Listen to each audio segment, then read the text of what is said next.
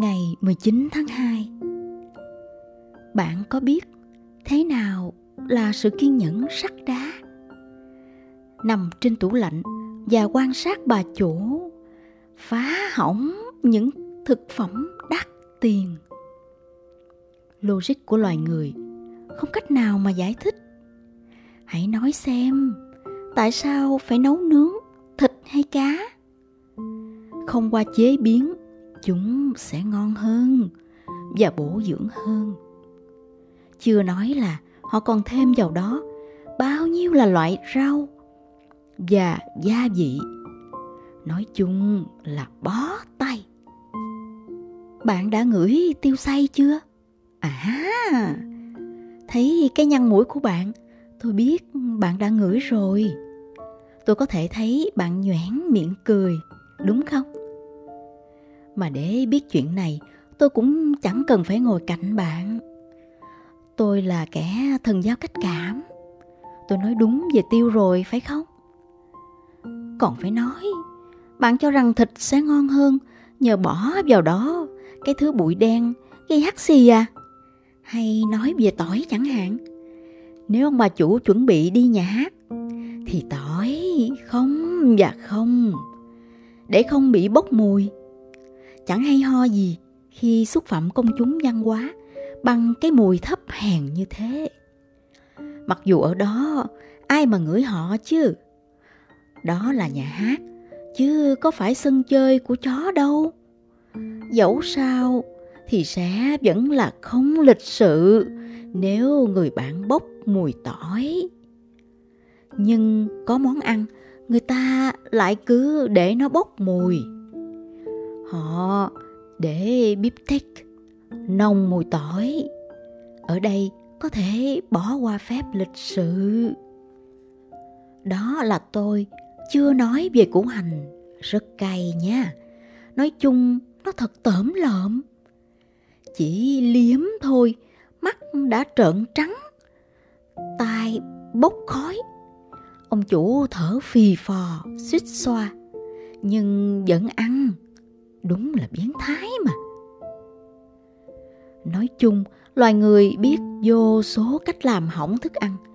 Bà chủ có cả một kệ sách dạy làm sao để biến thực phẩm ngon thành những thức không ăn được. May là bà ta ít ngó ngàng đến nó, nhưng đôi khi bà cũng dở chứng. Hôm nay lại đến cơn phá hoại thường lệ.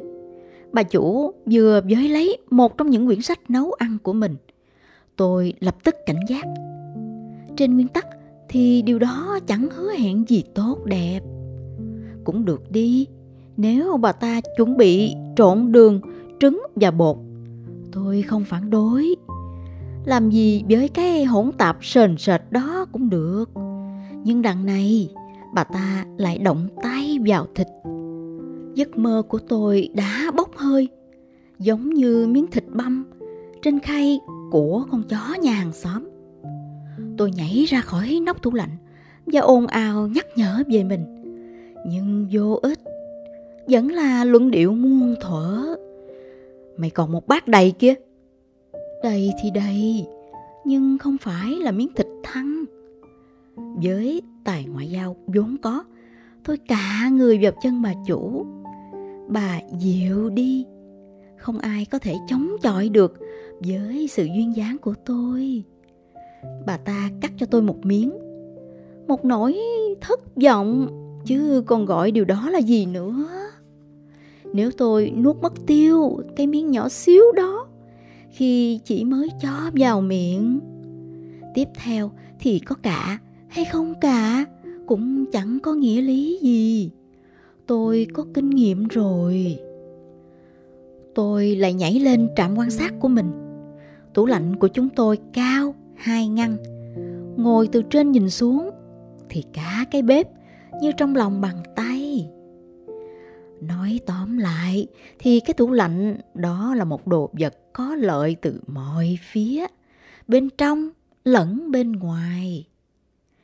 Bà chủ giỏi nhìn theo tôi thở dài, nhưng im lặng. Dẫu sao thì con người cũng thuần thục dần dần, từng chút một. Lúc đầu bà ta đuổi tôi khỏi tủ lạnh, nhưng dần dần tôi cũng đã dạy cho bà ta hiểu. Sao nào?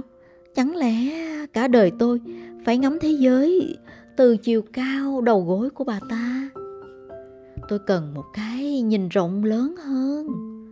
Cuối cùng thì bà chủ cũng đầu hàng, chứ bà ta có thể trốn đi đâu. Mèo là mèo, nếu tôi muốn cái gì đó, tôi sẽ làm theo ý mình. Tôi chiếm lĩnh vị trí chiến lược, nằm và quan sát bà chủ bỏ thịt và hành lên bếp rồi hầm. Tốt hơn là đừng có cho hành vào. Nhưng cũng không sao, cái chính là bà ta đừng ném lá nguyệt quế vào đó. Tôi nằm và tiếp tục khổ đau. Từ trên cao tôi nhìn miếng thịt sôi trong nồi, mùi ngon tuyệt. Còn đợi gì nữa chứ? Tưởng như có thể dọn ra bàn rồi, nhưng không, bà chủ đã đi lấy quả cam. Tôi cảnh giác là đúng. Bạn có bao giờ thử ăn cam chưa? Tôi nói cho mà biết, kinh khủng lắm. Cái mùi khiến lông của tôi dựng đứng cả lên, còn chân thì khuỵu xuống. Riêng tôi thì người ta mới vừa gọt cam, tôi đã bỏ đi. Có lẽ tệ hơn mùi cam quýt chỉ có Chanel số 5. Nhưng ở đây sự hiếu kỳ đã giữ chân tôi lại.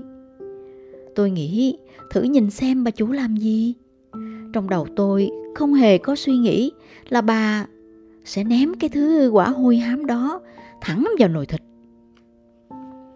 Tôi nhảy vọt lên và sợ hãi thét lên một tiếng thất thanh. Bà Xích, mày làm sao vậy? Mơ thấy ác mộng à? Bà chủ hỏi như chẳng có chuyện gì xảy ra. Một ác mộng không phải trong mơ mà là trong đời thực. Phá hỏng bao nhiêu là thịt ngon. Tôi hiểu là hôm nay sẽ chẳng có bữa chiều, đành phải bằng lòng với mấy món đồ hộp trong hộp xốp vậy. Biết làm sao, như vậy vẫn tốt hơn phải ăn cái món gớm ghiếc mà bà chủ vừa nấu xong. Hóa ra không chỉ mình tôi có ý kiến như thế. Ông chủ thử món mới xong và bằng sức mạnh của ý chí buộc mình phải diễn một nụ cười. Đặc sắc, nhưng tốt hơn là nấu theo kiểu cũ, ông dè dặt nói. Aliona may mắn thoát khỏi phải thử cái món nhạt nhẽo như nước ốc đó. Tôi chẳng hề muốn chỉ trích cô ta, nhưng cô ta hơi gàn gàn, không ăn thịt. Bạn có thể tưởng tượng được không? Hoàn toàn không. Tôi chẳng biết cô nàng sống ra làm sao nữa. Ngốc lười phán. Lạ đấy, nhưng rồi lại đòi ăn bánh mì lát với xúc xích. Chỉ Vania trung thực bảo rằng cô chẳng thấy ngon và sẽ không ăn món này. Bà chủ đương nhiên lúc đầu có dằn dỗi, kiểu tôi đã nỗ lực mà chẳng ai ghi nhận. Lúc ấy tôi chực cãi lại. Chúng tôi có ghi nhận đấy, nhưng mà không có ủng hộ. Cuối cùng chính nghĩa đã thắng. Sẽ không còn món thịt nào nấu với cam. Buổi tối lại xảy ra điều kỳ diệu. Tôi từng nuôi hy vọng là bà chủ sẽ nghĩ lại và sẽ chuẩn bị chỉ những món ăn lành mạnh thôi. Trên truyền hình có một chương trình về việc ăn sống. Bà chủ thấy quan tâm ngay lập tức. Bà lên mạng và được khẳng định rằng tất cả các thực phẩm đều có lợi hơn nếu ăn sống. Thật ra những người hiểu biết khuyên rằng không nên ngay lập tức chuyển sang kiểu dinh dưỡng này, mà nên từ từ. Theo tôi, điều đó là thừa. tại sao phải dây dưa? Ngay bây giờ tôi đã sẵn sàng ăn sống đây. Thức ăn lành mạnh muôn năm. Làm ơn cho tôi thịt và cá, và không cần phải xử lý bằng nhiệt năng. Ngày 23 tháng 2. Con người có lắm ngày lễ: ngày phụ nữ, ngày tình nhân, ngày thợ mỏ. Tôi không biết nó có ý nghĩa gì, nhưng nghe cũng oai.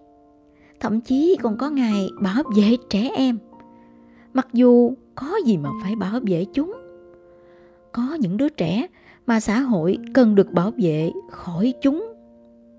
Mọi động vật sống trong phạm vi 100 mét đều run rẩy và hoảng sợ. Trước đây, những ngày lễ của loài người chẳng làm tôi quan tâm. Nếu con người không thể vui vẻ mà không có nguyên cớ, thì mặc họ nghĩ ra những ngày đó trên lịch. Việc gì đến tôi? Với tôi thì họ kỷ niệm ngày gì cũng như nhau. Ngày tình nhân hay ngày của những người thợ ngành đường sắt nào đó. Chỉ nói ra thôi cũng gãy cả lưỡi. Nhưng hôm nay xảy ra một việc khiến tôi phải ngẫm nghĩ. Hóa ra có ngày của ngốc lười. Tên đần này vừa đi học về rạng rỡ như cái bồn cầu sau khi được cọ bằng nước tẩy Fred. Hắn mang về một cái lọ với thứ nước hôi rình dùng để bôi mặt, và tự hào tuyên bố rằng bọn con gái đã tặng hắn nhân ngày lễ. Tôi thấy chán nản và phẫn nộ đến độ thậm chí bắt đầu thay lòng. Tôi biết chính xác ngày sinh nhật của ngốc lười đã qua rồi. Tôi kiểm tra tờ lịch. Đúng thật, hôm nay là ngày lễ, ngày những người bảo vệ tổ quốc. Nhưng làm ơn cho tôi biết ngốc lười có liên hệ gì tới ngày này chứ? Hắn ta đã kịp bảo vệ tổ quốc khi nào vậy? Buồn cười thật đấy. Hắn ta bảo vệ mình còn chưa xong, nói gì tới tổ quốc. Tiếp theo thì càng chịu không nổi. Buổi trưa, bà chủ tất bật một cách đáng ngờ trong bếp. Tôi đã hoảng, lại là xuất hiện khách khứa à? Nhưng không, một bữa cơm gia đình. Trước khi ngồi vào bàn, bà chủ và Aliona tặng quà cho các nam thành viên của gia đình. Thì ra, đơn giản như là đang đùa vậy. Dưới vỏ bọc đao to bú lớn, ngày lễ, bảo vệ tổ quốc. Thật ra là ngày lễ đàn ông nhảm nhí, để bọn nam giới không bị tổn thương trước ngày 8 tháng 3. Tất cả ngồi xuống tiệc tùng, còn tôi như chẳng liên quan gì. Họ vứt vào bát của tôi cơm và lòng cá. Họ bảo, ăn đi, mèo thương mến. Cách đối xử như thế đơn giản là xúc phạm tôi. Tôi kêu meo nhẹ nhàng để thu hút sự chú ý của công chúng. Nhưng công chúng lại bị điếc tai cùng một lúc. Và như mọi khi, chỉ mỗi Vania nghe được tiếng của tôi. Mẹ ơi, nhưng Basic cũng là con trai vậy, cậu bé nói. Nhưng nó là con mèo, không phải là người lính, bà chủ phản ứng ngay. Thì sao nào? Bố cũng chưa bao giờ là người lính. Vania vạch ra một sự thật trần trụi. Chưa, nhưng đã có thể. Tôi van các người với cái cận thị, huyết áp cao và bàn chân bẹt của ông ấy à. Tuy nhiên, nói gì thì cũng vô ích, họ chẳng hiểu tí nào. May thay, Vania tiếp tục bảo vệ lợi ích của tôi. Cả Basic cũng đã có thể. Chúng ta đã đọc sách nói về mèo, chiến binh mà. Thôi được, Chúng ta sẽ chúc mừng bà Siết, bà chủ thỏa hiệp. Và tất cả chỉ giới hạn ở đó. Tới đây thì tôi không thể kềm chế được nữa và bắt đầu nói toạc ra tất cả những gì tôi nghĩ về chuyện này. Miau, miau. Tôi hét hết cỡ của dây thanh quản, có nghĩa là hãy để lời chúc bằng miệng của mấy người ở máy trả lời tự động ấy. Nên cho nó cái gì ngon ngon ấy, người bảo vệ thủy chung của tôi đoán ra. Bả chuột ấy, ngốc lười đế vào. Đó là hài hước đen tối của hắn ta. Còn có thể mong đợi gì ở một tâm hồn thấp kém như thế chứ. Ông chủ cũng quyết định khoe sự hóm hỉnh của mình. Hay là nấu cho nó một món ragu lưỡi gà Tây? Tại sao không chứ? Trong khi tôi cũng là một thành viên của gia đình. Chắc họ nghĩ tôi sẽ ăn mất phần của họ nếu có một miếng ngon rơi xuống. Tôi khinh bỉ lấy chân gom thức ăn trong bát mình lại và giận dỗi quay đi. Vania liền đẩy dĩa ăn của mình ra và tuyên bố dứt khoát: Con cũng sẽ không ăn nếu ngày lễ này không dành cho tất cả mọi người. Thôi được, bà chủ đồng ý và ném vào cái bát hỗn tạp của tôi một mẩu dăm bông tội nghiệp. Tôi nheo mắt, của bố thí nhục nhã tới độ tôi thấy không cần thiết để hạ mình. Đó, thấy chưa, nó không ăn. Bà chủ hất đầu về phía tôi. Tức là nó không có đói. Không, nó đói, thậm chí rất đói. Đơn giản là chẳng có ai chúc mừng nó nhân ngày lễ, mà phải chân thành. Vania làm bà chủ bé mặt. Thôi, làm bộ làm tịch vậy đủ rồi. Cầm thì mà ăn đi, bà chủ nghiêm khắc nói. Vania đứng dậy khỏi bàn. Mẹ, chẳng lẽ mẹ không hiểu à? Bà Siết chẳng có ai họ hàng ngoài chúng ta.